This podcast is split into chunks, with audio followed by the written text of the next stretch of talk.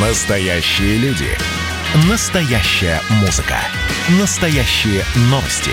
Радио «Комсомольская правда». Радио про настоящее. 97,2 FM. эм. Был бы повод. Здравствуйте, я Михаил Антонов, и эта программа «Был бы повод». 9 декабря на календаре и рассказ о событиях, которые происходили в этот день, но в разные годы, ждет вас в сегодняшней передаче.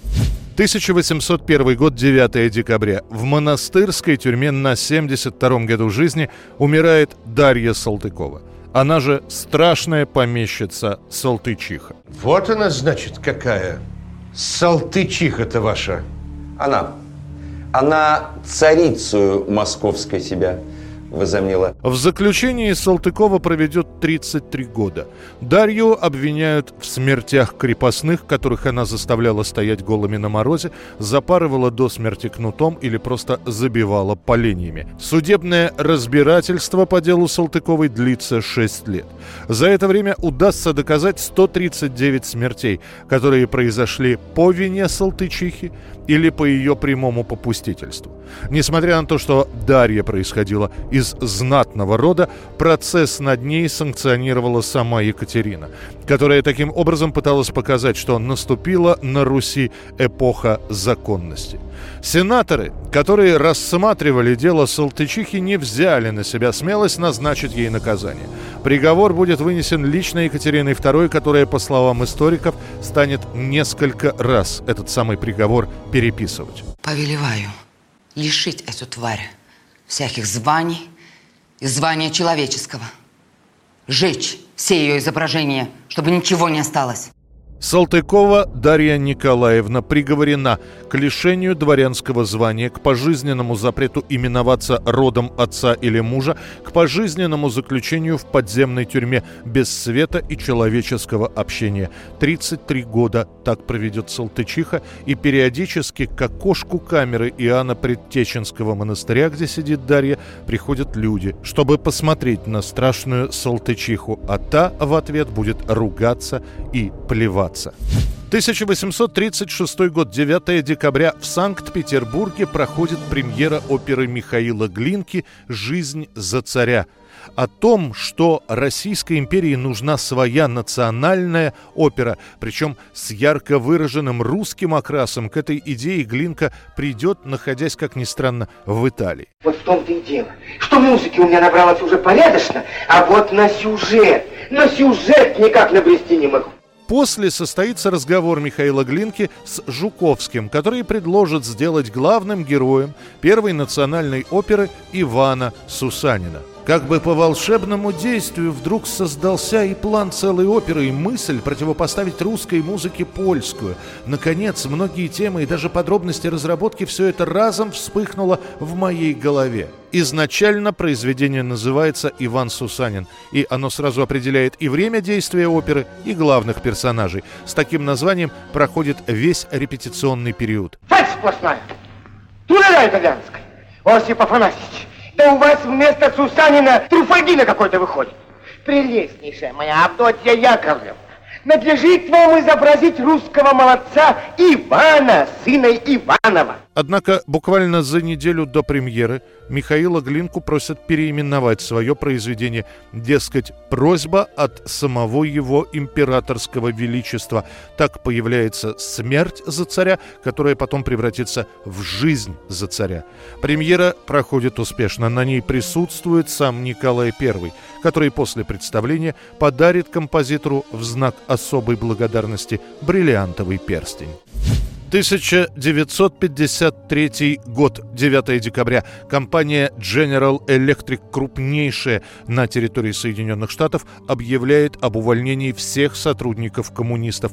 Это решение принято высшим руководством компании в условиях макартизма и охоты на ведьм. Именно с деятельностью этого провинциального политикана, звезда которого внезапно засияла на Вашингтонском политическом небосклоне в первой половине 50-х годов, связан пресловутый макартизм, американская разновидность фашизма недавнего прошлого.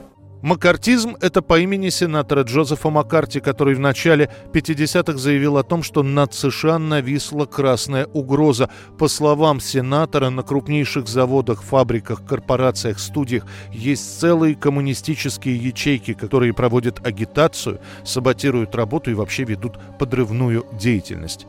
А дальше начнется то, что войдет в американскую историю как охота на ведьм – коммунистов или сочувствующих им ищут везде. Чистке подвергается государственный аппарат. За первые месяцы 1953 года уволено более 800 человек. Еще около 600 ушли в отставку сами. Увольняют профессоров и учителей, сжигают книги. В 1954 году макартисты принимают новый закон о контроле над коммунистами. Он войдет в историю как закон Браунелла Батлера. Согласно ему, объявляется коммунистическая партия на территории США незаконная. Эта партия лишается всех прав и привилегий, несмотря на то, что пик охоты на ведьм придется на 53-55 годы прошлого века, а после начнут критиковать уже самого Джозефа Маккарти. Однако он до самых последних дней верит, что красные повсюду. Будет еще и шестое. Будет седьмое и восьмое, пока я буду продолжать разоблачать коммунистический заговор в Вашингтоне. В 1957-м Маккарти умрет от алкоголизма и гепатита. Однако вплоть до 70-х годов многие компании продолжат проверять своих сотрудников и увольнять их, если они будут заподозрены в симпатиях к коммунистическому движению. 1995 год, 9 декабря. Композиция Майкла Джексона «Песнь земли» возглавляет сначала британский сингловый чарт, потом уже американский. Несмотря на то, что песня стала писаться еще в 1988 году, Джексон ее периодически откладывает, так как не может найти для композиции подходящего звучания. И лишь в 1995-м он запишет ее и снимет клип.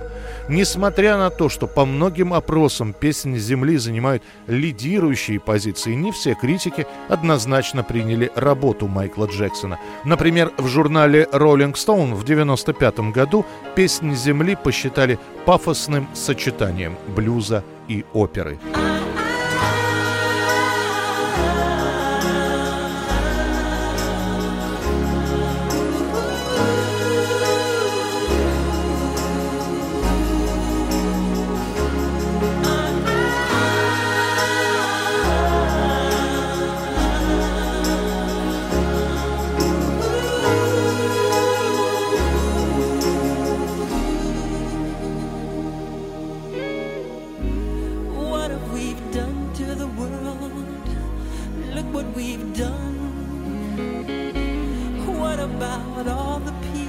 That you pledged your only son? What about flowering fields? Is there a time? What about all the dreams that you said was yours and mine? Did you ever stop to notice all the children dead from war? Stop to notice this crying earth, this weeping shore?